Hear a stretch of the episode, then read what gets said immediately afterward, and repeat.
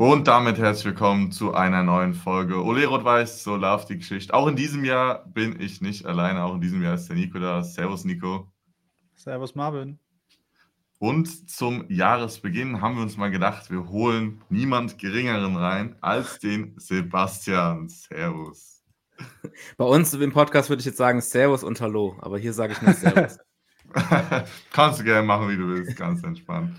Ähm, genau, viele werden dich wahrscheinlich schon erkennen an deiner Stimme, zumindest aus der FCK-Bubble, denn du bist äh, beim Podcast äh, Mein FCK vom SWR mit dabei äh, und arbeitest auch beim SWR. Ähm, erzähl gerne ein bisschen sowas über dich, über deine Arbeit, was du so tust, auch abseits vielleicht vom FCK. Genau, äh, ich bin Redakteur beim SWR, arbeite im SWR-Studio Kaiserslautern und ja, in der FCK-Community kennt man mich vielleicht von nur der FCK, unserem SWR Sport Podcast, um den F wo es sich um den FCK dreht, alle zwei Wochen sind wir da am Start, haben meistens äh, einen Spieler zu Gast, manchmal den Trainer oder andere Leute rund, äh, ja, rund um den FCK oder aus dem FCK-Universum. Und ja, ich mache nicht nur FCK, ich mache noch ein paar andere Sachen, äh, bin für alles zuständig, was bei uns so abläuft äh, im Bereich Westpfalz sozusagen. Das heißt, alles, was da anfällt, ähm, darüber berichten wir und darüber berichte auch ich fürs Radio, fürs Fernsehen und auch für online. Sehr, sehr cool. Und man sieht sogar schon im Hintergrund bei dir, du bist nicht erst seit gestern FCK-Fan, du hast sogar schon Bücher über den FCK geschrieben, wenn ich richtig informiert bin. Genau, ich habe äh, zwei Bücher mittlerweile über den FCK geschrieben. Äh, das erste war 2013 schon, 111 Gründe, den ersten FC Kaiserslautern zu lieben. Und jetzt gerade relativ aktuell aus dem Oktober ist äh, erst FC Kaiserslautern, populäre Irrtümer und andere Weisheiten, äh, andere Wahrheiten. Ähm, ja, und das macht auch äh, auf jeden Fall Spaß, ab und zu mal ein bisschen was zu Papier zu bringen, weil es gibt doch echt sehr, sehr viele lustige, kuriose, traurige, spannende Geschichten rund um den FCK. Ich wollte gerade sagen, ich glaube, um den Verein gibt es wirklich vieles, vieles Lustiges, Kurioses und auch Trauriges. Ähm, wie kam es überhaupt dazu, dass du das dann in, also auf Papier gebracht hast? Ähm, das hat damit angefangen, das erste Buch damals. Ähm, ich war damals aktiv in der, ähm, beim FCK-Blog so ein paar Oldschool-Leute werden das noch kennen. Das war, also gibt es immer noch, aber wird eigentlich nicht mehr wirklich was veröffentlicht. Das war auch quasi so ein Online-Fan-Magazin über den FCK. Äh, Gab es relativ lange, hat auch relativ früh angefangen. Es war auch lange so, dass es eigentlich außer Betze brennt und uns damals, ich glaube, lange Zeit nichts anderes gab. Äh, wir waren da bei Facebook auch eine Zeit lang relativ groß, auch als wir da angefangen haben äh, waren wir die größte FCK-Fanseite, am Anfang sogar noch größer als Betze Brent eine, einige Zeit lang. Und dann ähm, hat irgendwann uns jemand angeschrieben von einem Verlag sozusagen, wie sieht's aus? Äh, wir wollen dann ein FCK-Buch veröffentlichen, habt ihr nicht Bock? Und dann war das irgendwie spannend, dann haben wir das gemacht damals. Und dann, das war noch vor meiner SWR-Zeit und dann in der Zwischenzeit äh, bin ich ja beim SWR gelandet und dann muss ich auch sagen, es ist immer ähm, äh, es entwickelt sich ja auch alles so ein bisschen. Man ist dann, man ist kein Fan sozusagen. Natürlich wächst man, man wächst mit dem Verein auf, bin in Lautern auch geboren, dann kommst du am FCK einfach nicht vorbei, ist ganz klar. Dann ist das der Verein und du beschäftigst dich damit und auch als Kind äh, beschäftigst du dich damit und wächst damit auf. Aber wenn es dann irgendwann dein Beruf wird, dann musst du natürlich auch ähm, ja, so ein bisschen professionellen Abstand gewinnen. Und ich muss auch sagen, das passiert dann auch relativ automatisch. Also das, äh, das ist dann einfach so, du, du wirst so ein bisschen distanzierter mit der Zeit, wenn du dann darüber berichtest, weil du halt auch einfach, egal ob es jetzt gut oder schlecht läuft, du machst halt deinen Job, du machst deine Berichte. Klar, wenn es schlecht läuft, musst du es ansprechen. Wenn es gut läuft, dann macht es allen mehr Spaß, dann macht auch der Job mehr Spaß, dann äh, macht es den Spielern mehr Spaß und äh, die Arbeit geht leichter von der Hand. Aber äh, man muss da schon so ein bisschen, ich sag mal, ja, äh, wenn man jetzt bei so einem Medium wie dem SWR arbeitet, man muss da schon eine gewisse Distanz einfach wahren, weil das ja sonst einfach nicht professionell wäre. Ja, kann ich, glaube ich, absolut nachvollziehen. Es ist, glaube ich, immer so ein bisschen, wenn man im Sport irgendwie Fuß fassen möchte, ist, glaube ich, relativ diese Fanbrille abzusetzen sehr, sehr schwer. Dem einen oder anderen wird es ja auch als Kommentator oder sowas noch immer relativ nah gesagt, dass er doch den einen oder anderen Fan ein bisschen bevorzugt. Ähm, aber das ist, glaube ich, dann mit dem Beruf schon so ein Ding, dass du da ein bisschen, ja auch kalt einfach ein bisschen werden musst, so, so Vereinen gegenüber. Tatsächlich. Ähm, ja. Du hast ja gesagt, du bist äh, in Kaiserslautern geboren. Ich schätze damit auch, dass du schon den, die ein oder anderen Jahre den FCK verfolgst. Ähm, äh, schauen ja. wir jetzt mal die, die letzten turbulenten Jahre mal zurück. Ähm, wo würdest du jetzt sagen, war die Arbeit oder auch generell so die Berichterstattung über den FCK am angenehmsten, beziehungsweise wo war es jetzt nicht so, dass du sagst, es war schon sehr, sehr anstrengend? Kommt natürlich drauf an, was du unter angenehm verstehst. Natürlich äh, in der Aufstiegssaison war es natürlich ein sehr angenehmes Arbeiten, das muss man schon sagen, weil, äh, wie gesagt, wenn es läuft, wenn es beim Verein läuft, muss man sich auch so vorstellen, dann machen alle ihren Job lieber und dann ist auch so der Umgang miteinander natürlich ganz anders, weil wenn es gut läuft, dann sind die, die, Spieler lustiger drauf, machen eher mal einen Spruch. Es ist äh, auf jeden Fall auch einfacher, äh, sage ich mal, Interviews zu bekommen und auch dann, wenn, wenn diese ganze äh, Gesprächsatmosphäre und alle angenehmer ist und die Leute besser drauf sind, dann verlaufen solche Gespräche natürlich auch deutlich angenehmer, als wenn du jetzt irgendwie Interviews führst und die stehen auf dem äh, Abstiegsplatz und kämpfen ums nackte Überleben, dann ist das natürlich was ganz anderes. Also ich würde sagen, die, die Aufstiegssaison war auf jeden Fall sehr, äh, sehr spannend. Das hat auf jeden Fall Spaß gemacht, da zu arbeiten und auch, auch dann das, das hinterher, dann nach dem Relegationsaufstieg, ähm, was dann in der Stadt los war.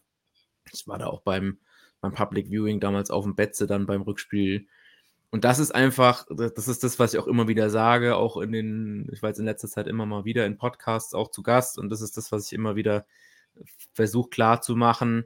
Ich meine, alle, die das hier jetzt hören oder sehen, die werden sich wahrscheinlich sowieso dem FCK beschäftigen, aber wenn das dann auch mal jemand von extern hört, diesen dieser Einfluss, den der FCK einfach hat auf die Gemütslage, auf die Stimmung in der Stadt, und das ist einfach, es ist echt so, dass es den Leuten einfach besser geht, mhm. wenn der FCK gut spielt, wenn der FCK gewinnt. Das ist so krass spürbar, was du für eine bessere Stimmung in der ganzen Stadt hast, wenn es halt beim FCK läuft. Und genauso ist es auch spürbar, wenn es halt nicht läuft. Und dann äh, dementsprechend sind die Leute dann auch ein bisschen schlechter drauf. Wie vielleicht zur Zeit. Wie vielleicht zur Zeit. Wo, wobei ich immer noch sagen muss, äh, im Großen und Ganzen, natürlich sind die Leute jetzt, äh, sind viele jetzt enttäuscht und haben auch so ein bisschen glaube ich, Angst bei dem Blick nach unten. Aber ich, also da muss man echt sagen, erstens bin ich sehr davon überzeugt, dass man mit dem Kader nicht absteigt. Also ich glaube, da gehört viel dazu, es zu schaffen, mit der Mannschaft, die jetzt da oben äh, auf dem Betzel äh, zur Verfügung steht, damit abzusteigen. Es kommt dazu, du hast, äh, du hast natürlich äh, Mannschaften hinter dir, die man darf natürlich niemand abschreiben, aber ähm, ich glaube, zwei Abstiegsplätze sind schon relativ äh, sicher vergeben. Und von daher, ähm, also ja, ich verstehe, dass die Leute enttäuscht sind, aber ich, ich glaube, der FCK kommt da auch wieder raus. Und ich glaube, dass man dann auch relativ schnell merkt, wo kommt man eigentlich her und äh, dass man vielleicht jetzt echt ähm, die Ansprüche erstmal noch ein bisschen runterschrauben muss. Es ist natürlich klar, dadurch, dass der, der, jetzt mal die ersten zwei Saisonspiele ausgenommen, danach lief es ja eine Zeit lang richtig gut. Und wenn es gut läuft, dann ist es in Lautern und ich glaube überall sonst aber auch so.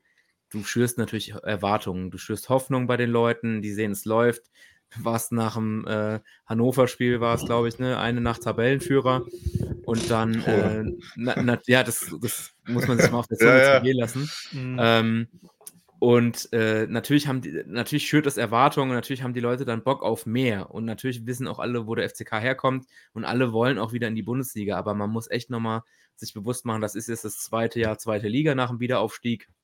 Solange der FCK die Liga hält, ist alles super. Ich bin auch davon überzeugt, dass der Verein in nicht allzu ferner Zukunft auch wieder weiter oben angreifen möchte und auch, glaube ich, muss weil alles, was so dranhängt, dieses ganze Umfeld, Stadion etc. und so weiter, das ist halt einfach, das hat alles Bundesliga-Niveau vom Ausmaß her und vom Kostenfaktor, der dahinter steckt. Aber wie gesagt, die nackten Fakten sind, zweites Jahr, zweite Liga nach dem Wiederaufstieg. Das sagt man immer, das zweite Jahr ist das schwerste. Und jetzt gucken wir mal. Ja, also ich habe auch schon zu dem einen oder anderen Spieler gesagt, letzte Saison hattet ihr äh, eine super Hinrunde und eine schlechte Rückrunde. Dann könnt ihr es ja diese Saison andersrum machen schlechte Vorrunde und dann noch eine gute Rückrunde. Von daher bin ich mal gespannt, wie es da weitergeht. Aber ja, wie gesagt, ich verstehe die Enttäuschung, Alle wollen immer gewinnen. Klar wollen alle gewinnen, das wollen die Spieler auch. Aber ähm, wie gesagt, ich, ich glaube, dass der FCK am Ende der Saison einen, ja, einen, einen knappen einstelligen Tabellenplatz belegen würde. Ich tippe den FCK am Ende der Saison so auf Platz 9. Das Thema Erwartungshaltung ist ja schon immer ein FCK-Problem. Vielleicht sogar ein, Traditions mhm. Problem bei Traditionsvereinen, mhm. aber gerade beim FCK mit dem vierten Platz letztes Jahr nach der Hinrunde, ja. da kamen ja schon wieder so viele Leute mit, wir steigen auf und auch ein Klingenburg, nachdem er einen Verein verlassen, äh, verlassen hat, mit, ja, jetzt müssen sie alles dafür geben, aufzusteigen und durchzumarschieren. Mhm. Das ist schon immer ein Problem gewesen. Das ist schon immer ein Problem. Das ist dieses viel zitierte, schwierige Umfeld, über das immer gesprochen wird und die Erwartungshaltung, die man oder die die Leute halt an den FCK haben. Aber das ist halt der Tradition geschuldet. Es ist dem geschuldet, was der Verein halt alles schon in der Vergangenheit erreicht hat. Ähm, mit seinen großen Erfolgen, mit den deutschen Meisterschaften, mit den Pokalsiegen. Ich meine, Gründungsmitglied der Bundesliga, das kann jeder hoch und runter beten, das kennt jeder, das weiß jeder, jeder kennt die Walter Elf, jeder kennt die 54er Weltmeister. Und dieser große Erfolg von früher ist heutzutage diese große Bürde, die der Verein mit sich schleppt. Mhm. Ähm, also, das klingt so negativ, das ist super, dass der Verein das hat und es macht für mich auch den Reiz eines Vereins oder eines Traditionsvereins aus, dass es eben das alles gibt im Vergleich zu anderen Vereinen, aber es kann halt auch zur Bürde werden und äh, das ist halt, die Leute sind einfach Besseres gewohnt und dementsprechend haben sie halt auch den Anspruch oder die Hoffnung, dass es irgendwann mal wieder erfolgreicheren, sprich Bundesliga-Fußball gibt.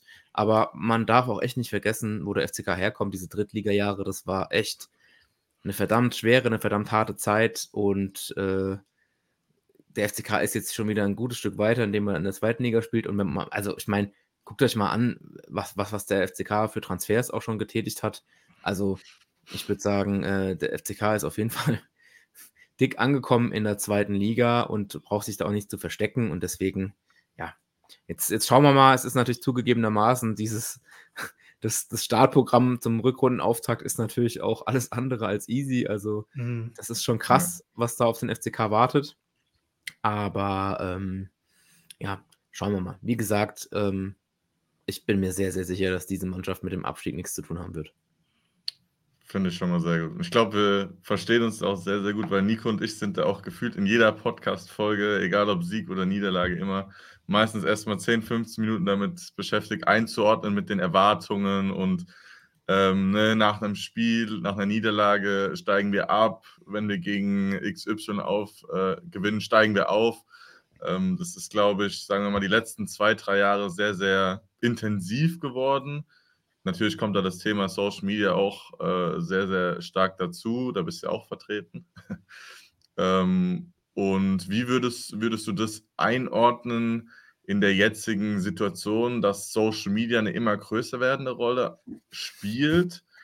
Und denkst du auch, es beeinflusst mittlerweile Spieler, weil es wird ja nicht nur immer gut. Ich habe zum Beispiel mal ein Video gemacht, ähm, äh, auf YouTube, was FCK-Fans vielleicht nicht machen sollten. Da habe ich nur mal den Namen Zimmer oder Lobinger oder sonst was eingegeben und da kamen schon stellenweise Tweets oder auf Facebook, was ich da auch heute oder die letzten Tage mit den Transfers gelesen habe. Mhm. Da wird es mir schon manchmal anders. Also das ist ja. nicht ja. nur ne, einfache Worte, sondern da geht es auch schon ganz, ganz, egal ob es rassistisch oder tief unter die Gürtellinie. Mhm wie würdest du das jetzt mittlerweile auch vielleicht in deiner Arbeit, aber generell so in den Fußball einordnen? Weil ich denke mal, die Medien sind ja gerade auch als Redakteur oder Journalist äh, schon eine sehr, sehr große Plattform. Das ist eine gute Frage und das ist was, was uns natürlich immer äh, fortlaufend beschäftigt. Ich kann mich noch gut erinnern, als es äh, so richtig losging mit Social Media. Damals war es so, alle äh, Newsportale, alle Medien waren am Anfang so, hm, wir wollen eigentlich, dass die Leute auf unsere Seite kommen. Wir wollen, dass die mhm. Leute unsere Inhalte auf unseren Seiten konsumieren und nicht bei Twitter, bei Facebook, bei Instagram, wie auch immer. Und waren am Anfang so ein bisschen dagegen, also viele so ein bisschen, ha, hm, aber du konntest dich dem dann nicht versperren und hast dann halt mitgemacht und mittlerweile ist so, okay, du gibst eigentlich alles direkt in Social Media raus und hm, der meiste Traffic läuft sowieso über, über Social Media und oft dann weniger über die klassischen Kanäle was ich damit sagen will, für unsere Arbeit ist es essentiell wichtig, weil gerade auch wir als öffentlich-rechtliches Medium, wir müssen auch da einfach sein, wo die Leute sind. Sprich, mhm. wir müssen halt gucken, wenn, wenn, wenn viele Leute bei, bei Instagram unterwegs sind, dann spielen wir unsere Inhalte da aus. Wenn bei YouTube viele unterwegs sind, dann machen wir das da. Äh, und dementsprechend, ich nutze natürlich auch Social Media ganz intensiv für meine Arbeit. Ich verfolge natürlich intensiv, was da geschrieben wird. Aber ich binde die Leute auch über Social Media in unseren Podcast mit ein. Ähm, habe da äh, jetzt bei, also ich tue mir immer noch schwer damit Ex zu sagen, aber Stimmt, ja. da halt ähm, und, und dafür, dafür ist es auch total wertvoll, muss ich sagen, diese Betze-Timeline bei X. Ich sage einfach weiterhin Twitter. Ähm, das ist einfach, ähm, klar, da sind auch ein paar, ein paar Freaks manchmal unterwegs und auch da wird manchmal unter der Gürtellinie getwittert, aber da sind auch ganz viele echt äh, gute Leute dabei und da ist auch oft ein guter Austausch und man kennt sich da teilweise seit Jahren und dieser Hashtag Betze, ne, dieses ganze Ding mit dem Hashtag mhm. Betze, das hat sich darüber etabliert und ist total gefestigt geworden und das ist auch, äh, deswegen fällt es mir zum Beispiel auch so schwer, mich von dieser Plattform so endgültig zu trennen, was viele schon gemacht haben. Dann bist du irgendwie bei Threads unterwegs oder bei Blue Sky oder bei was es auch alles gibt. Aber es ist irgendwie alles nicht so das Gleiche. Irgendwie ist es schade, dass mhm. es sich so entwickelt hat. Ähm, also es ist essentiell wichtig, auch für, für unsere Arbeit, für meine Arbeit auch, dass wir da präsent sind. Ich ziehe unglaublich viele Informationen auch daraus. Heutzutage ist es auch so, dass man als, als Journalist, gerade auch im Fußballbereich, unglaublich viel auch daraus für seine Berichterstattung rausziehen kann. Die Spieler sind da aktiv, die Vereine sind da aktiv, ganz viele Infos, die du dir früher hättest irgendwie anders zusammensuchen müssen, die du hättest erfragen müssen, die kriegst du heutzutage schon auf dem Tablett quasi serviert bei, bei Social Media. Allerdings kriegt es da halt auch jeder. Dann ist manchmal die Frage, was ist deine Rolle als Journalist noch, wenn jeder eh schon alles sehen und lesen kann bei Insta und Co. Was soll ich dann noch schreiben? Also dann den, Mehrwert, den du den Leuten liefern willst, den musst du halt dann auch irgendwie noch generieren und das kannst du halt nach wie vor nur, wenn du auch nur, wenn du nah dran bist, wenn du präsent bist, wenn du viel mit den Leuten redest und so weiter, wenn du deine Kontakte pflegst.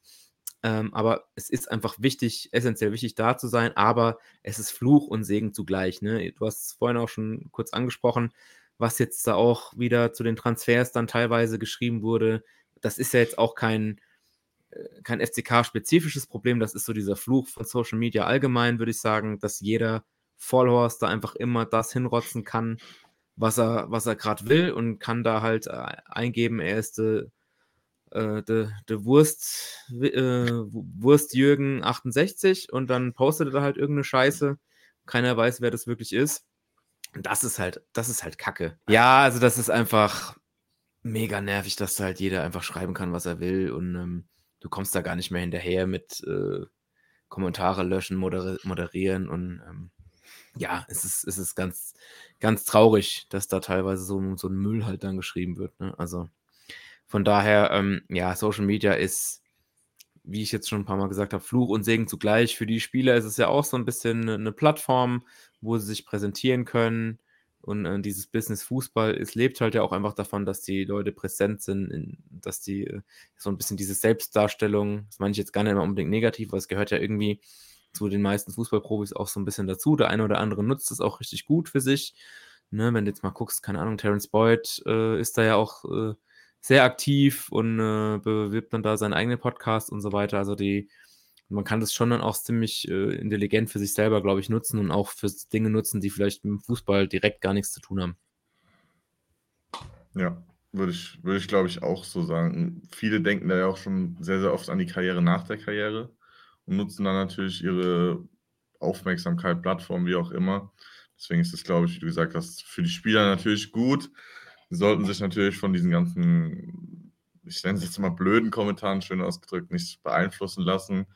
Ähm, du hast jetzt eben auch Terence Boyd schon angesprochen ähm, und da können wir wahrscheinlich auch direkt äh, eine kleine Brücke schlagen zu den Transfers.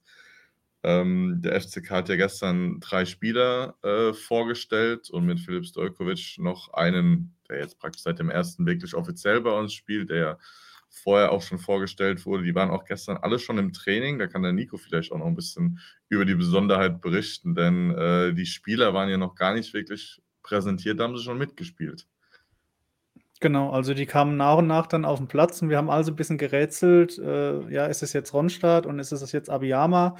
Äh, Simakala habe ich jetzt nicht gesehen gestern, aber der war auch schon da. Ja, war ähm, ungewöhnlich. Also wie gesagt, bei Timo Purac war es damals, ähm, ich glaube, Trainingsauftakt im Sommer. Da wurde der zehn Minuten vorher, glaube ich, vor dem Trainingsbeginn offiziell vorgestellt und dann war er auch schon dabei.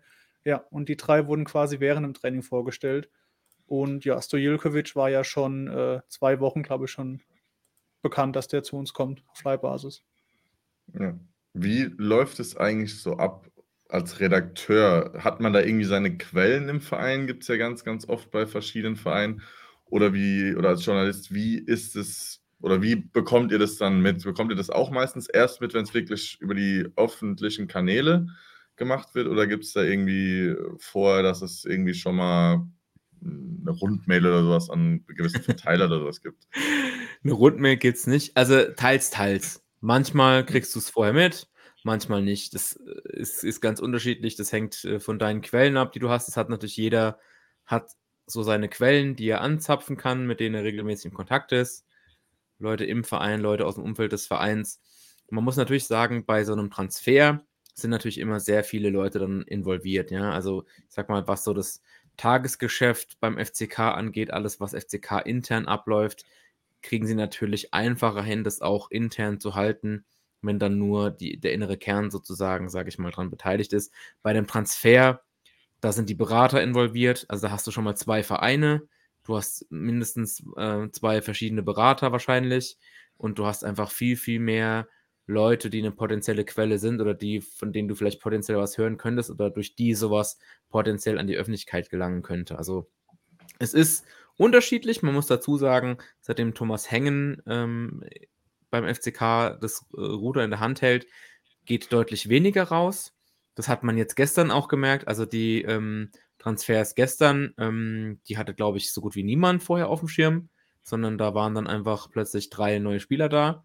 Ähm, und äh, so Tage gibt es dann halt auch, ja. Und dann war so, das war dann ein arbeitsintensiver Tag für alle Kollegen, glaube ich, die da dann äh, noch die Neuzugänge vermelden mussten und die wussten dann teilweise, glaube ich, gar nicht so richtig, was ihnen da gerade geschieht.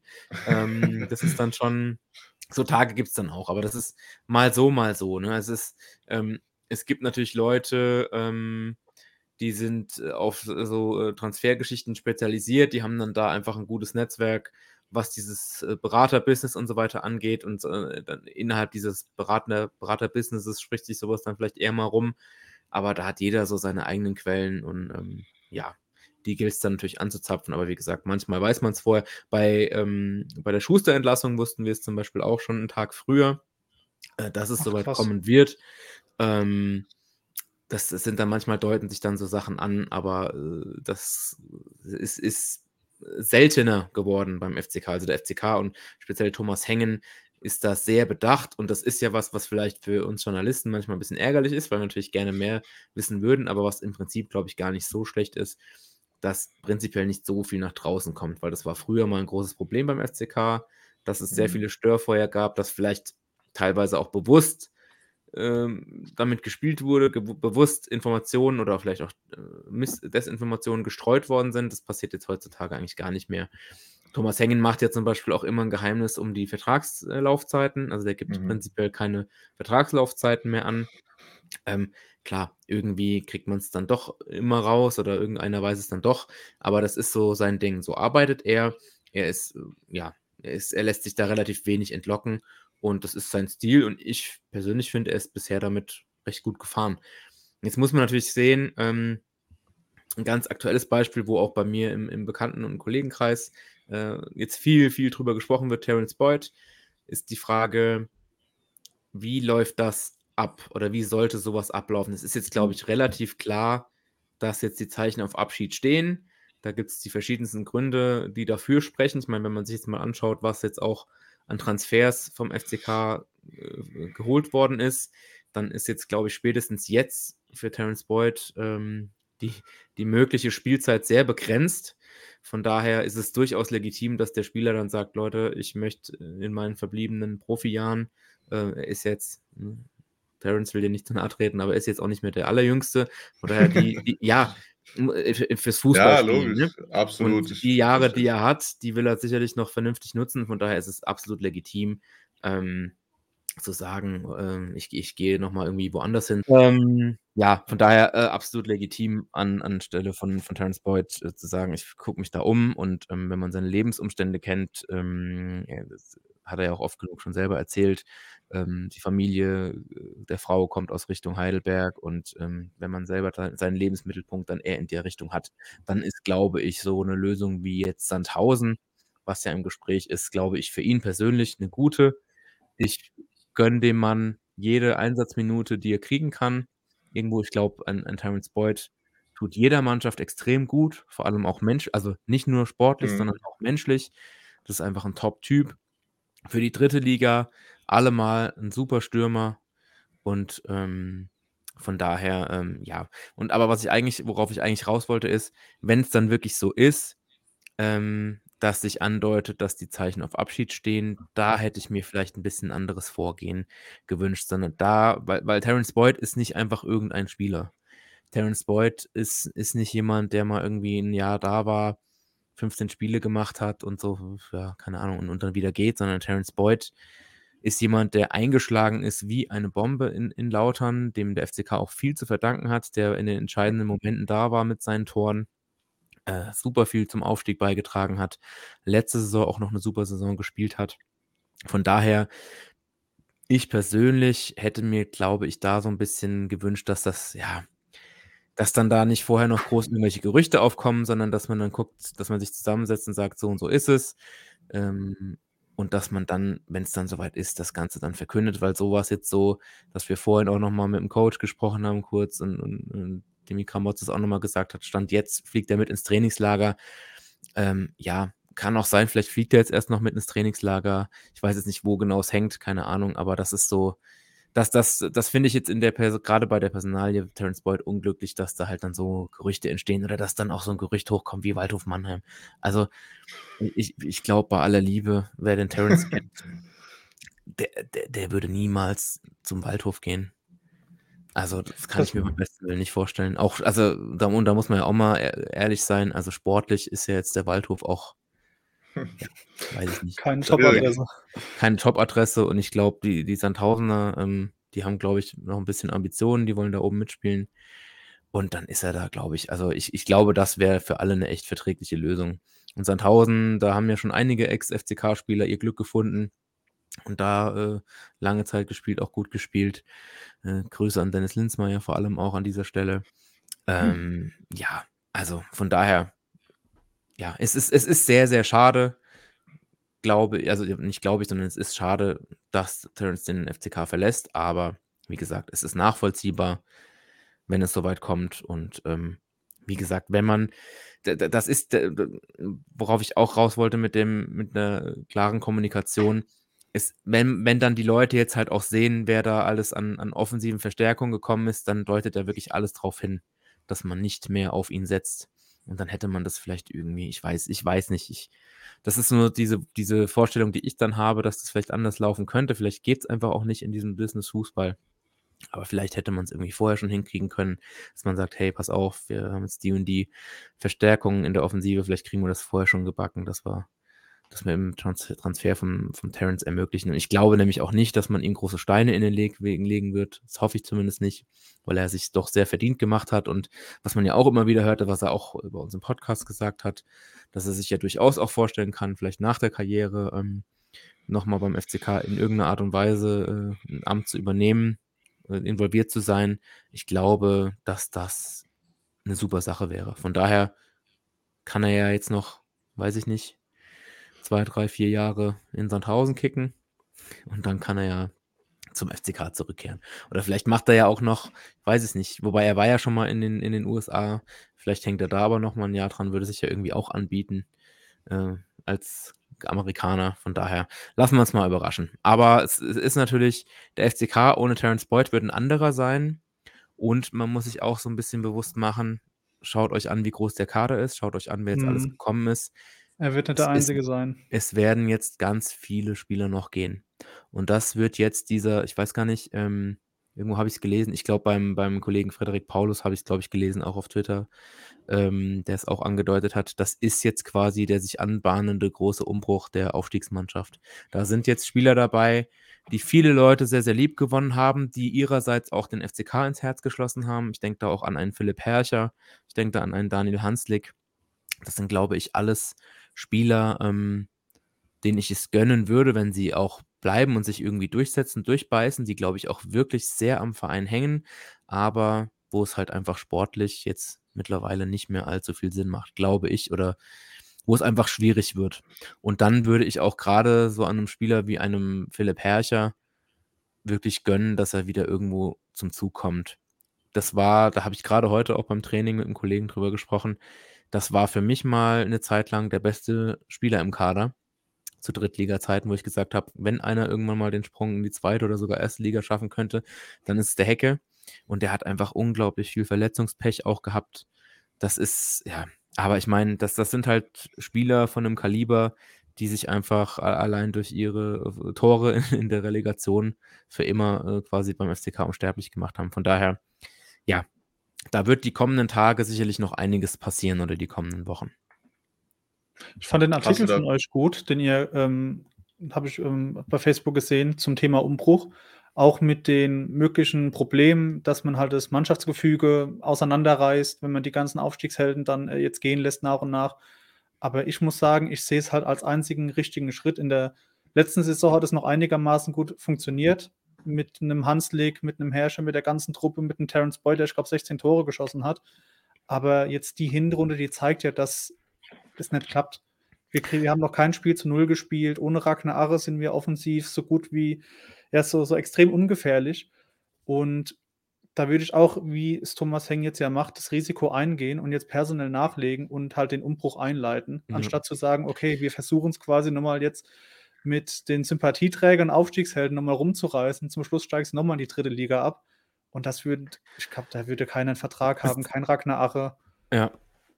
Ich glaube, was man vielleicht kritisieren kann, dass es vielleicht schöner gewesen wäre, wenn man es geschafft hätte, diesen Umbruch jetzt nicht so hm, im so Winter radikal. zu vollziehen, nicht so radikal, sondern mit ein bisschen Zeit im Sommer. Ähm, weil ich sag mal, die Tatsache, dass jetzt auf dem Transfermarkt so dermaßen zugeschlagen wird und wahrscheinlich auch noch weiter zugeschlagen werden wird, unterstreicht ja auch, dass man mit dem bisherigen Kader nicht zufrieden ist. Sprich, es ist ja irgendwie auch das Eingestehen, ähm, dass der Kader, so wie er bisher war, nicht ausreichend war. Von daher, ja, wäre es irgendwie, glaube ich, vom Gefühl her angenehmer gewesen. Man hätte das im vergangenen Sommer vielleicht schon vollzogen oder hätte es irgendwie jetzt geschafft, noch bis zum kommenden Sommer das zu ziehen, um dann so einen sauberen Cut zu haben. Andererseits, äh, ja, äh, der Trend war, hat ganz klar nach unten gezeigt. Es musste was passieren. Und Thomas Hengen ist bekannt dafür, dass er handelt, wenn er Bedarf sieht. Das hat er in Sachen Trainern auch schon mehrfach jetzt gemacht. Und jetzt ist es halt so, dass er den Bedarf im Kader sieht und dann handelt er. Und dann ist das natürlich auch ohne Rücksicht auf Verluste. Und da muss man halt, das muss man einfach sagen, gerade bei Beuth, so viele Leute, die dann auch bei, bei Social Media noch schreiben, oh, hoffentlich sind das alles nur Gerüchte und hoffentlich äh, bleibt er doch. Ver Verstehe ich alles, aber man muss dann einfach, ja, so, so traurig, wie es dann vielleicht auch ist, aber man muss sich dann irgendwann auch von den, von den Leuten halt trennen. Ist ja dann für die Spieler selber auch besser. Ne? Es bringt ja nichts, wenn so jemand dann, ich meine, Philipp Herrscher stand ja teilweise nicht mal mehr im Kader zum Beispiel. Das mhm. ist ja dann, oder auch, auch ein Philipp Clement. Ich weiß jetzt nicht, was, was der für Ambitionen hat unter Kramotzes, bin ich mal gespannt. Aber das sind ja auch Leute, oder selbst so, so jemand wie ein Andi Lute, ja. Ich könnte mir mhm. auch vorstellen, dass, dass auch ein Andi Lute jetzt dann irgendwann sagt, Leute, ich bin nicht nach Kaiserslautern gekommen, um hier auf der Bank zu sitzen. Und du hast jetzt aktuell auch zu, also der FCK hat zu viele Keeper im Kader. Also mindestens einer davon müsste eigentlich auf jeden Fall gehen. Dann ist die Frage, wer. Ne? Also, und ich glaube, ein, ein, ein Andi Lute, der wird sich halt auch überlegen in seinem Fußballalter. Der wird jetzt nicht, äh, ich glaube nicht, dass der in die dritte Liga wechselt, sondern ich glaube, dass der, wenn dann vielleicht sich mal umschaut, was geht vielleicht im Ausland noch. Also der mhm. wird jetzt, der wird nicht zu irgendeinem x-beliebigen Verein gehen, noch ein bisschen kicken, sondern der wird sich schon genau raussuchen, was er dann noch macht. Aber der wird auch keine Lust haben, beim FCK auf der Bank zu sitzen. Von daher weiß ich nicht, was er, was, was sich da noch tut, aber ich glaube, auch bei den Torhütern muss sich eigentlich noch was tun. Ja? Krals, Bahic äh, und Lute. Und dann hast du ja noch, äh, das sind ja noch nicht mal alle, dann hast du ja noch äh, die hinten dran, die Jungs. Von daher, ähm, ja, da, da, also der Kader insgesamt wird sich auf jeden Fall verschlanken jetzt, da bin ich sicher. Auf allen möglichen Positionen. Also, ähm, ja, Obwohl ich auch ich weiß gar nicht, ob es auf Facebook oder irgendein Zitat angeblich gelesen habe, dass man jetzt auch wohl ein bisschen in der Kaderbreite arbeiten möchte, weil man dann doch letztes Jahr gemerkt hat mit Verletzung, Krankheit und so weiter und so fort, dass dann der Kader doch vielleicht ein bisschen dünn war. Man man hatte schon einen recht, ich nenne es jetzt einfach mal kleinen Kader für die zweite Liga, also im Vergleich von der zweiten Liga.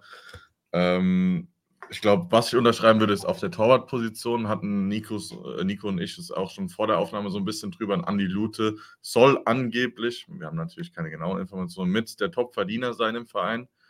Und wie du sagst, er hat halt auch schon ein bisschen mehr gesehen in der Fußballerwelt. Und ich glaube, es gab ja sogar schon mal die Spekulation vor dieser Saison bezüglich Amerika bei Andreas Lute. Ähm, da könnte ich mir auch vorstellen, dass man da vielleicht irgendwie ihm die Möglichkeit gibt, weil auch er hat natürlich, denke ich, auch mal zu der Entwicklung allein von Julian Kral einen guten äh, Anteil mit beigetragen ähm, und natürlich auch, was er sportlich geleistet hat, auch wenn er bei vielen vielleicht nicht so beliebt war.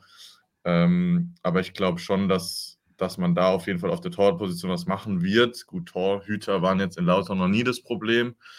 Ähm, aber ich könnte mir schon vorstellen, dass vielleicht so Kandidaten wie ein Erik Durm, der ja auch häufig verletzt war, auch wahrscheinlich viel Geld kostet, allein von seiner Vita her, ähm, vielleicht auch sich das anders vorgestellt hat in, in, in Lautern, obwohl er ja in Anführungszeichen Pelsabu ist. Ähm, aber auch er war von viel Verletzungen und jetzt auch ist er scheinbar wieder krank äh, und wird auch nicht mit ins Trainingslager reisen. Ähm, sehr, sehr befallen, nenne ich es einfach mal. Ähm, aber ich gebe dir auch ganz klar recht mit der Thematik Terence Boyd, dass man das auf jeden Fall hätte anders machen können, weil man muss einfach nur mal logisch denken, der Mann hat uns eigentlich mit in die zweite Liga geschossen, auch wenn der Relegation jetzt äh, Daniel Hanslik und einen Hecke getroffen haben, ähm, ist er dann doch schon auch so ein bisschen die Galeonsfigur geworden von dem Verein. Und ja, ich habe das Waldhof Mannheim-Gerücht auch gelesen. Ich habe auch gestern bevor die ganzen Transfers angekündigt wurden, da hatte ich mir natürlich einen guten Zeitpunkt überlegt, ähm, einen TikTok hochgeladen. Äh, da wurde jetzt auch drunter geschrieben, also da habe ich auch mal, normal kommentiere ich da nicht so drunter, aber dann auch mal gefragt, ob das ernst gemeint war, denn da hat, ein, hat eine Userin geschrieben, ähm, ja, man muss sich doch mal nur jetzt die Hinrunde anschauen, da war er doch gar nicht so gut. Vielleicht wollte er sich bei den Fans unbeliebt machen, dass der Abgang äh, nicht so schwer fällt. Da habe ich auch gedacht, so kreativ muss man erstmal sein. Auf ja. die Idee wäre ich erst gar nicht gekommen. Aber ich glaube, ihm hätte man einfach einen schöneren Abgang ähm, gewähren sollen, wie du gesagt hast, weil er dann doch auch ein Spieler und ein Spielertyp ist, den man in Lautern gerne sieht und auch gerne weiterhin sehen würde.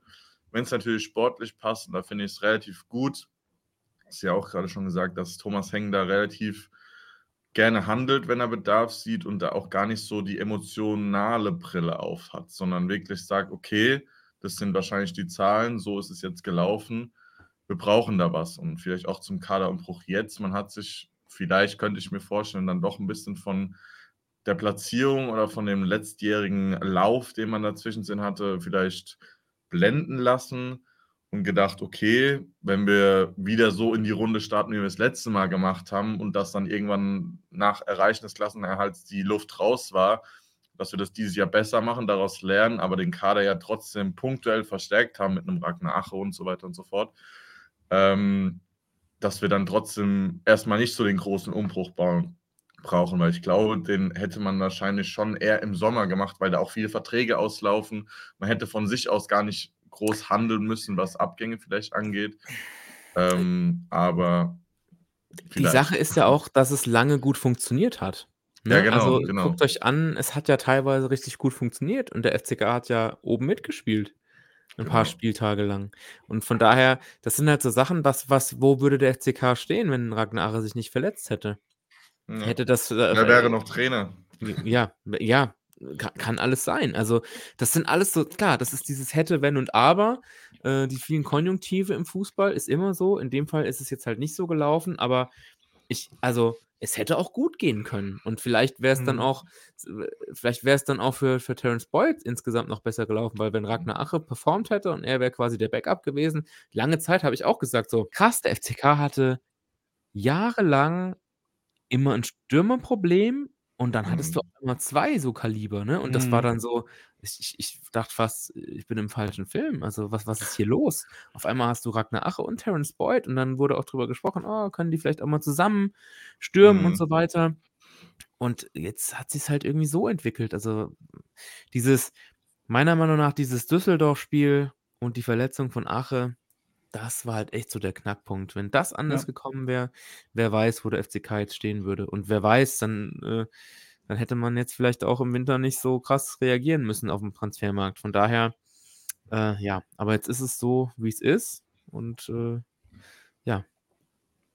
ja. Ich habe gestern bei transfermarkt.de gelesen, da hat einer geschrieben, äh, er wüsste, dass Terence Boyd um ein Jahr verlängert und dann ins NLZ geht. Weiß ich jetzt nicht, was da dran ist, aber das klingt für mich sehr unwahrscheinlich, weil ich glaube nicht, dass der jetzt, jetzt schon die äh, Fußballschuhe an den Nagel hängen will. Und was wir auch schon gesagt haben, der wird sich nicht auf die Tribüne setzen für die restliche Saison. Nee, das glaube ich auch nicht. Also, was ich mir vorstellen, oder was meine Traumvorstellung da gewesen wäre, ist wirklich, dass man ihm vielleicht noch zwei Jahre Vertrag gegeben hätte. Jetzt natürlich, wenn diese Transfers eben nicht passiert wären, dieses hätte ähm, und die dann irgendwie äh, wie Florian Dick oder damals Fabian Schönheim war ja auch lang dabei oder wirklich ins NLZ oder auch in, in die Geschäftsstelle irgendwie verpackt hat oder irgendwie im Marketing für die USA oder oder oder. Also da hätte es ja viele Dinge gegeben, wo man ihn sich hätte gut vorstellen können. Ähm, aber ich glaube auch nicht, dass er jetzt schon seine Schuhe an den Nagel hängt. Dafür ist er, glaube ich, noch zu ehrgeizig. Würde ich ihn einschätzen. Ich habe jetzt noch privat kein, äh, kein Wort mit ihm gewechselt, aber schon allein, wie er auch gejubelt hat äh, gegen Hamburg oder sowas. Also ich glaube, dafür ist er noch nicht bereit. Und nee. du hattest ja auch vorhin schon mal angesprochen, USA. Glaube ich nicht weil äh, mit zwei kleinen Kids, ich weiß jetzt gar nicht, die größte ist, ja. glaube ich, sieben oder so, jetzt nochmal den, den Lebensmittelpunkt nach Amerika zu verlegen. Ich weiß nicht, wie bei denen zu Hause Englisch gesprochen wird. Natürlich gibt es auch international oder deutsche Schulen in Amerika. Aber ich glaube, gerade für so junge Kids ist das schon nochmal ein Ding, wenn du die von deinen ganzen Freunden wegziehst und wenn du auch sagst, die Frau hat äh, in Heidelberg so ihre Family und so. Ja, klar, wenn natürlich das entsprechende Angebot kommt, glaube ich, überlegt jeder. Ähm, aber da er halt bei einem deutschen Zweitligisten jetzt nicht ganz so krass im Fokus steht oder jetzt nicht der herausragendste Spieler ist, und wenn man jetzt sieht, was da so in Amerika gerade als Stürmer geholt wird, aka Luis Suarez, äh, Messi und so weiter und so fort, ist da, glaube ich, Terence Boyd jetzt nicht mehr so der Heilsbringer, wie wo er jetzt in seiner Ze bei seiner Zeit in Toronto gespielt hat, wo die MLS einfach noch nicht das war, was sie heute ist. Ja, ich glaube auch, ich glaube auch eher nicht, dass er in die USA geht, aber es liegt natürlich nahe, dass immer mal wieder Logisch. jemand spekuliert hat. Der ist Amerikaner, der war da schon mal, aber der hat auch, die Zeit damals war für ihn auch schwierig da ja, in, ja. in den USA und auch wie du sagst, das mit den Kindern, dass die Situation, dass er woanders ist als die Kinder und seine Familie, das will er, glaube ich, echt nicht nochmal haben. Von daher würde ich das nicht. jetzt auch tendenziell wahrscheinlich eher ausschließen. Aber ja, man weiß halt nicht, was da, wenn da irgendwie ein lukratives Angebot kommt. Safe es ist halt immer die Frage, wie man dann, wie man dann reagiert. Aber ich würde ihn jetzt tendenziell wahrscheinlich auch eher in Sandhausen sehen. Ja, würde ich auch sagen. Oder er spielt bald mit Cristiano Ronaldo zusammen. oh, aber, aber an Taliska vorbeikommt? Hm. Boah, weiß ich jetzt nicht so ganz. Aber sagen niemals nie. Nee, auf jeden Fall. Ähm, Nochmal vielleicht zu den Transfers, die jetzt getätigt wurden. Die haben wir ja noch gar nicht so wirklich äh, genannt äh, mit Frank Ronstadt, ähm, Kala und äh, Dixon, Dixon Abiyama. Genau. Ähm, wie würdest du das einschätzen? Auch wenn du vor dem Podcast insgeheim schon gesagt hast, du kannst noch keine Analyse bieten, würdest du sagen, da, hatten, da hätten wir Bedarf gehabt? Findest du die Transfers gut? Einfach mal so eine generelle Einschätzung, jetzt ohne Leistungsdaten oder sowas. Mich hat es tatsächlich gewundert, äh, wie stark in der Offensive der FCK nachgelegt hat.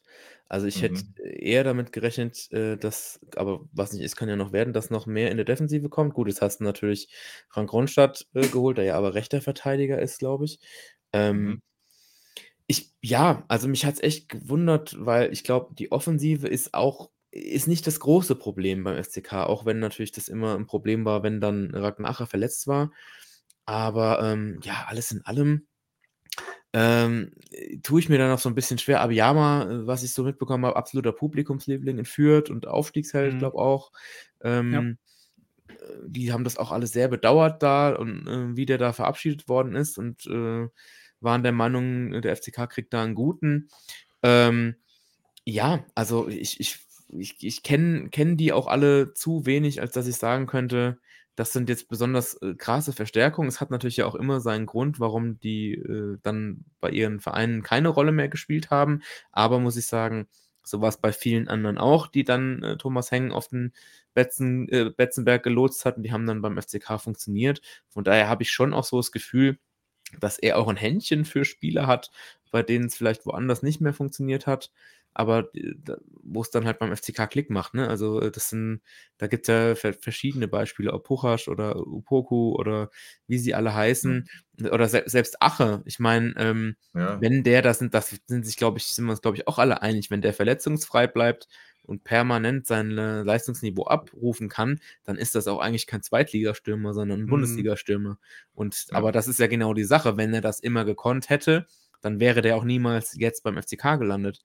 Das muss man ja auch mal klipp und klar sagen. Sondern dann würde der mit Frankfurt Bundesliga spielen oder vielleicht bei einem anderen Bundesliga-Verein. Von daher glaube ich schon, dass Thomas Hengen da ein Händchen für hat ähm, und ein Auge für hat ähm, Spiel, äh, für Spieler, die ja woanders nicht mehr funktionieren, aber dann beim FCK funktionieren könnten.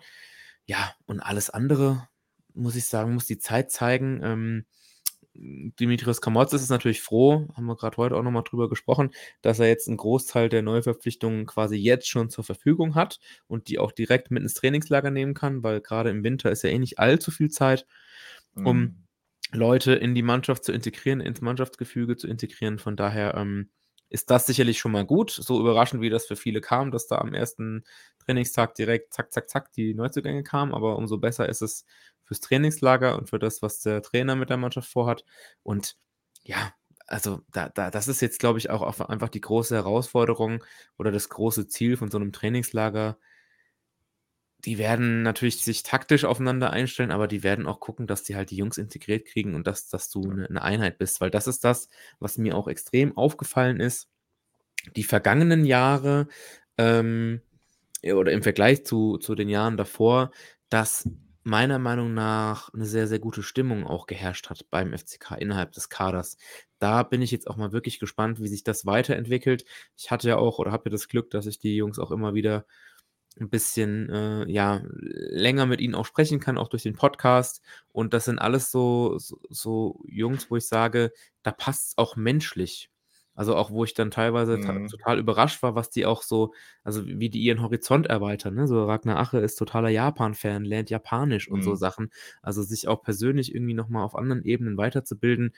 Und hatte schon auch so das Gefühl, dass Thomas Hengen da einfach Wert drauf legt, dass das ein gutes Gefüge ist, dass, die, dass das alles zusammenpasst, dass das eine homogene Spielermasse wird. Und da bin ich jetzt natürlich dann mal gespannt, wie das wird, weil wenn du jetzt natürlich in so kurzer Zeit, sprich im Winter, so viel änderst und so viele Neuzugänge hast und wahrscheinlich auch noch viele Abgänge, bin ich wirklich gespannt, wie sich das entwickeln wird. Ja, und ähm, wie gut das dann noch zusammenpasst, weil das kann natürlich gut gehen, kann aber auch in die Hose gehen. Auf jeden Fall. Also ich glaube auch, man sagt es ja immer so, oder es ist ja so ein, äh, beim Doppelpass müssten wir jetzt 2 Euro ins Phrasenschwein schmeißen, aber man, man sagt ja immer, elf Freunde müsst ihr sein, aber das ist, egal ob es in der Kreisklasse D, C oder was auch immer ist oder im Profifußball. Man merkt es ganz anders, wenn sich Leute oder Menschen miteinander verstehen oder miteinander gut auskommen, ist ja in, in, auf der normalen Arbeit nicht anders. Wenn du gute Kollegen hast, gehst du schon mit einem ganz anderen Gefühl auf die Arbeit, als wenn du Leute hast, wo du denkst, oh, ich könnte den Weg den ganzen Tag nur rechts und links eine batschen. Ja. Ähm, so glaube ich, ist es beim Fußball auch. Du kannst du kannst dich ganz anders auf denjenigen verlassen. Du bist da ganz, ganz anders. Und ich kann da äh, nur eine Geschichte erzählen. Was heißt eine Geschichte? Das ist noch gar nicht so lange her. Da sind wir, ich und mein Dad, vor, mein Dad und ich, sorry, vom Ryder Cup aus Italien mit dem Auto heimgefahren und da haben wir den Podcast, äh, also deinen Podcast oder euren Podcast mit Julian Kral gehört. Mhm. Und schon allein, wie der Junge so von sich redet oder eben nicht von sich redet, sondern sehr, sehr bodenständig, sehr, sehr auch klar im Kopf und weiß, dass nur weil er jetzt irgendwie fünf, sechs, sieben Mal beim FCK im Tor gestanden hat, dass er jetzt noch kein Weltklasse-Torhüter ist oder dass er einfach nur nicht äh, jetzt sich zurücklehnen kann, sondern er trainiert jedes Mal im Training wieder neu. Er hat noch viele Sachen, an denen er sich verbessert oder auch sich selbst kritisiert oder sowas.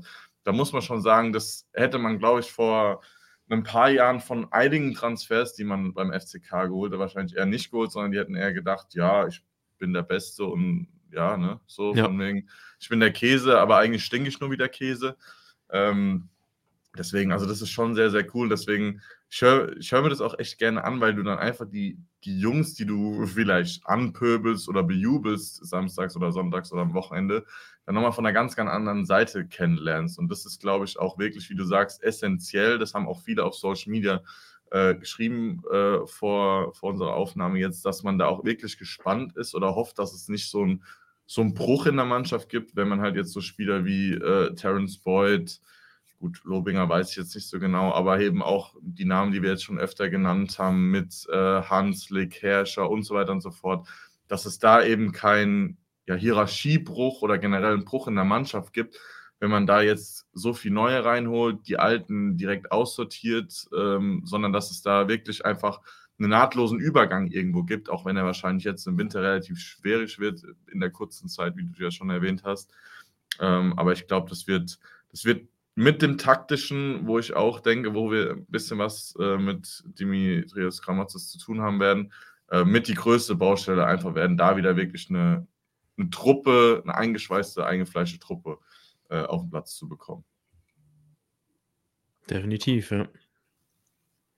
Ist es halt wichtig, dass du gut in die Rückrunde startest. Wenn du jetzt gegen oh ja. Pauli 3-0 verlierst, gegen Schalke irgendwie, weil die gut aus der Winterpause kommen, 3-4-0 verlierst, dann kannst du noch so coole Typen die Mannschaft holen, dann äh, brennt richtig der Baum. Andersrum, wenn du halt gegen Pauli gewinnst und die dann das Spiel. Ja, ja, dann, ja, so, so, schnell geht's, dann steigen wir auf. So ja, geht's. Das, das ist, Pauli war, war für mich letzte Saison schon das entscheidende Spiel, das Auswärtsspiel in Pauli äh, oder gegen Pauli, weil mir da schon, also nach der Niederlage ging es irgendwie so gefühlt bergab. Und ich bin echt mal mhm. gespannt. Das ist jetzt, das, also es, es gibt echt einfachere Aufgaben als in Pauli die hin die Rückrunde zu eröffnen. Also das ist schon ein Brett. Und danach Schalke ja. daheim ist genauso ein Brett. Äh, und dann in Elversberg, die auch echt eine gute Saison spielen, musste auch erstmal gewinnen. Also von mhm. daher, und danach kommt schon Paderborn. Also Leute, Leute, das ist, äh, das ist kein Kindergeburtstag. Auf jeden Fall. Das ist halt extrem richtungsweisend, extrem wichtig. Wie gesagt, je nachdem, wie du die drei, vier Spiele, äh, wie die ausgehen, geht halt der Blick halt wirklich nach unten. Zum Schluss kommt Braunschweig gut in die Rückrunde. Und dann bist du mal ganz schnell 16., 17. Oder du kommst wirklich richtig gut aus der Winterpause und dann, ja, wie du gesagt hast, zum Schluss wirst du irgendwie einstelliger Tabellenplatz und dann ist wieder heile Welt.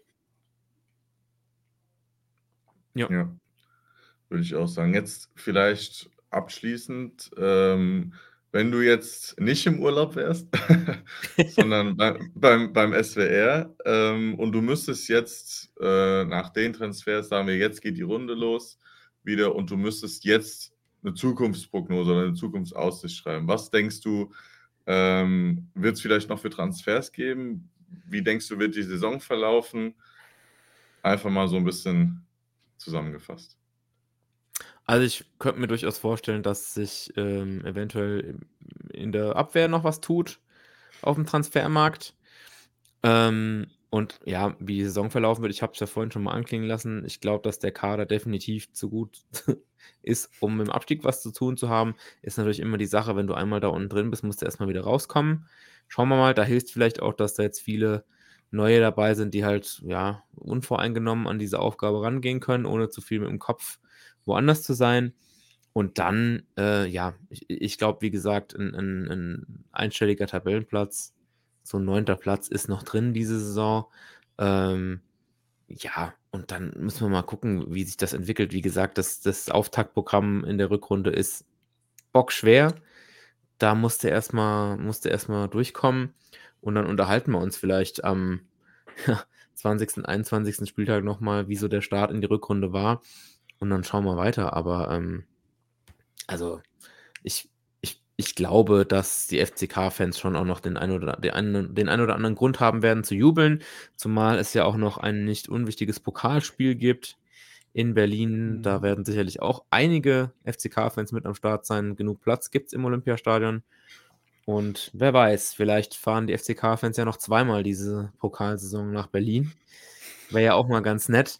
Ähm, also zumindest ist, also es, es, ist auch ein super schweres Los. Hertha auswärts, gar keine Frage. Das wäre mit einem Heimspiel deutlich einfacher gewesen. Aber äh, ja, mein Gott, also ich glaube, äh, wenn es irgendwann mal richtig weit gehen kann im Pokal, dann diese Saison. Oh, Schauen ja. wir mal. Also, ähm, wobei ich da auch sage, und das habe ich äh, auch schon vor ein paar Wochen und Monaten gesagt, als es im Pokal schon gut lief und in der Liga nicht so ich glaube, dass äh, viele das unterschreiben würden, wenn sie, wenn im Pokal die Reise zu Ende geht, aber dafür in der Liga die Leistung stimmt, weil das ist halt nach wie vor das Hauptgeschäft. Klar, wenn man dann irgendwann vielleicht an einen Punkt kommt, wo man sagt, okay, jetzt hat man sich da unten ein bisschen rausgespielt, nach oben wird nicht mehr viel gehen, weil ja, da sind halt äh, entsprechende Mannschaften äh, mit, mit starker Qualität. Die zweite Liga ist eine unfassbar starke Liga, muss man sagen. Und dann, wenn man sich irgendwie im Mittelfeld eingependelt hat, dass man dann sagt, okay, dann volle Power auf den Pokal. Aber ähm, in, in, erster Linie sollte eigentlich das Tagesgeschäft Liga entscheidend sein und der, der Pokal ist ein netter Bonus. Aber ähm, ja, ist die Frage, wie gut man sich auch auf den Pokal konzentrieren kann, wenn man eigentlich unten, unten noch drin steckt. Aber das wird die Zeit zeigen. Ist aber auf jeden Fall ein spannendes Spiel und ja, ich sag mal so ein Pokalfinale äh, in Berlin, FCK gegen 1. FC Saarbrücken, Fände ich auch Oder wir ja. steigen ab als Tabellenletzter und gewinnen den Pokal. Und dann spielen wir internationales Drittligist. Hm. ja, weiß ich. ich. Ich würde nächstes Jahr lieber weiter über die zweite Liga berichten als über die dritte. weil ja. das wäre, glaube ich, ein sehr, kurzfrist, sehr kurzer Ausflug in die mhm. äh, internationalen Ebenen. Von daher, ähm, nee, also ja, jetzt, jetzt schauen wir mal. Ich sag, was natürlich sehr, sehr bitter war, war diese Niederlage zum Abschluss ähm, des Jahres oh, in Braunschweig. Das war echt, das war richtig bitter. Das hätte nicht passieren dürfen. Da hat man Glück, dass Rostock verloren hat, sonst hätte man auf dem Relegationsplatz überwintert, aber das wäre auch dem Ganzen nicht gerecht geworden. Das wäre, glaube ich, einfach zu, äh, ja, so schlecht ist die Mannschaft nicht. Du hast, wie gesagt, Osnabrück da hinten neun Punkte, also sie, die sind, glaube ich, echt schon abgeschlagen. Und dann gucken wir mal Braunschweig und Rostock auch bei ASD sollte man auf jeden Fall auch besser sein, da bin ich mir relativ sicher. Dann hast du direkt vor dir Schalke mit zwei Punkten mehr, wobei ich die auch tendenziell eher ein bisschen weiter oben sehe. Und dann, ja, schauen wir mal, die zweite Liga ist, ist, ist es eng. Es ist immer noch so, dass da auch keine Welten dazwischen liegen, ne? wenn man mal guckt. Irgendwie auf Platz 8 äh, Hannover, das sind gerade mal sechs Punkte. Ja, das, das kann auch wieder schnell weiter nach oben gehen, aber man sollte da, wie gesagt, auch keine zu großen Erwartungen haben. Ähm, wie gesagt, ich wäre mit einem niedrigen einstelligen Tabellenplatz zufrieden oder Zehnter wäre auch noch gut nach der Saison. Und dann gucken wir mal. Würden wir, glaube ich, alle unterschreiben. Würden wir unterschreiben. Ein einstelliger Tabellenplatz in der stärksten zweiten Liga aller Zeiten. Die es aber jedes Jahr ist, ne? Ja, bis nächstes Jahr. jedes Jahr die stärkste Deswegen. zweite Liga aller Zeiten. Deswegen, ja. Aber ne, ist man, wenn man sich allein mal die Mannschaften anguckt, die in der zweiten Liga so kicken, ist schon. Ist schon eine ganz coole Liga. Also ja, weiß Fall. ich nicht, was von den Namen her cooler ist. Bundesliga oder zweite Liga? Ich wüsste auch nicht, welche Stadien voller wären. Erste oder zweite Liga. Müsste man mal eigentlich vergleichen, wirklich. Ich glaube, das ist ein gutes, ein gutes Thema für ein anderes Video. nee, aber dann äh, sehr cool. Vielen Dank schon mal für deine Zeit und sehr cool, dass du auch schon gesagt hast, dass wir uns am 20. oder 21. Spieltag nochmal zusammensetzen werden. Da kann man nochmal eine kleine Zwischenbilanz ziehen, auf jeden Fall. Genau. Nee, wie gesagt, vielen, vielen Dank für deine Zeit. Trotz der technischen Probleme und trotz des äh, kalten, nassen Trainings äh, vorhin schon. Vielen, vielen Dank. Sehr gerne. Und äh, der Nico darf bei uns eigentlich immer beenden. Aber gerne, falls du noch irgendwas Abschließendes sagen möchtest, hast du hier jetzt die Plattform. Ansonsten wird der Nico das schließen mit seiner weltberühmten Abmoderation. Ole, rot-weiß, so love die Geschichte. Schön. Sehr schön. Dann bedanke ich mich nochmal fürs Zuhören auf allen Podcast-Plattformen und fürs Zuschauen auf YouTube. Und dann ja, beobachten wir mal die Transferperiode noch. Es wird noch einiges passieren. Ganz genau. Bis dahin. Gut. Ciao, ciao. Alles klar. Ciao, ciao. Ciao.